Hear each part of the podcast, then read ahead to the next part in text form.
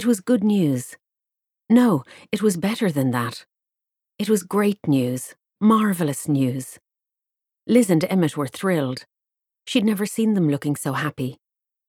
Middle of September, they'd told her, and this was the middle of March. So Liz was just three months gone. Married ten years, probably time for them to start a family. All good. Well, mostly good. The only tiny thing, and it really was of no consequence, was that Alice would have to find someplace else to live. Not that they'd said anything, not yet, but a baby would make them a family, and a tenant would become surplus to requirements. They'd been glad of her when she'd moved in, glad of the help with the mortgage repayments on their newly acquired house. But now, ten years later, Emmett had his own company, and Liz's move to the bigger dental clinic would have helped too. They didn't need Alice anymore. At her lunch break, she rang Tina and told her, I'll have to find a new place to live. Or maybe you won't, Tina said. When is she due? September. There you go. You and Chris will be moved in somewhere by then. What? She laughed. What are you on about? Waiting for more, lapping it up letting on it hadn't crossed her mind, despite the big obstacle. You'll be going out a year in September, won't you? More than a year. Of course you'll be living together. I'd say it'll happen in the summer. You're forgetting about his mother. Not for a second. But it's time he cut those apron strings, Alice. He needs to live his own life. She can't be left on her own, though. Not full time, I mean. And that's why they invented nursing homes. Ah, Tina, he couldn't do that to her. She's only in her sixties. Alice, have you actually met the woman yet? No. It was ridiculous. She knew it was.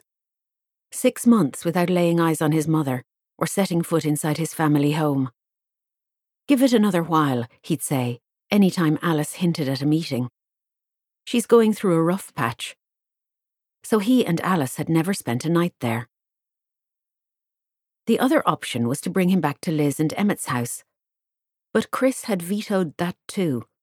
It would put you in an awkward position, he'd said, when Alice knew it wouldn't, but he'd stood firm.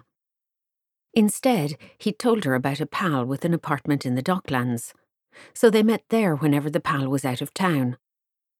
It was, Alice supposed, furtively exciting, even if the place was shabby and not very romantic. But Tina was right. Something had to change. The more she thought about it, as Friday afternoon crawled by, the more she resolved to move things along.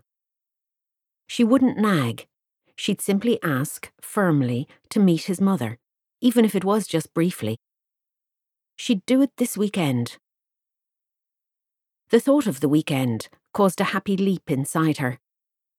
Their first away together, Chris's first time to have Saturday and Sunday off work since they'd started going out.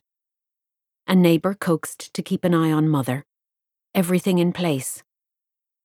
They were only going as far as Courtown in Wexford because he'd spent holidays there as a child. He'd booked them into a little hotel. She felt another flare of excitement at the thought. Their first time waking up together. In a bed they could stay in all day if they wanted. Twenty past two, the clock on the wall told her. A couple of hours, and she'd be off home to get ready. And then her phone rang, and she saw his name on the screen, and instantly she felt a clutch of alarm. He knew better than to ring her at work unless it was urgent, particularly when they were meeting later. Please let his mother not have taken a turn. Please let him not be calling to cancel the weekend.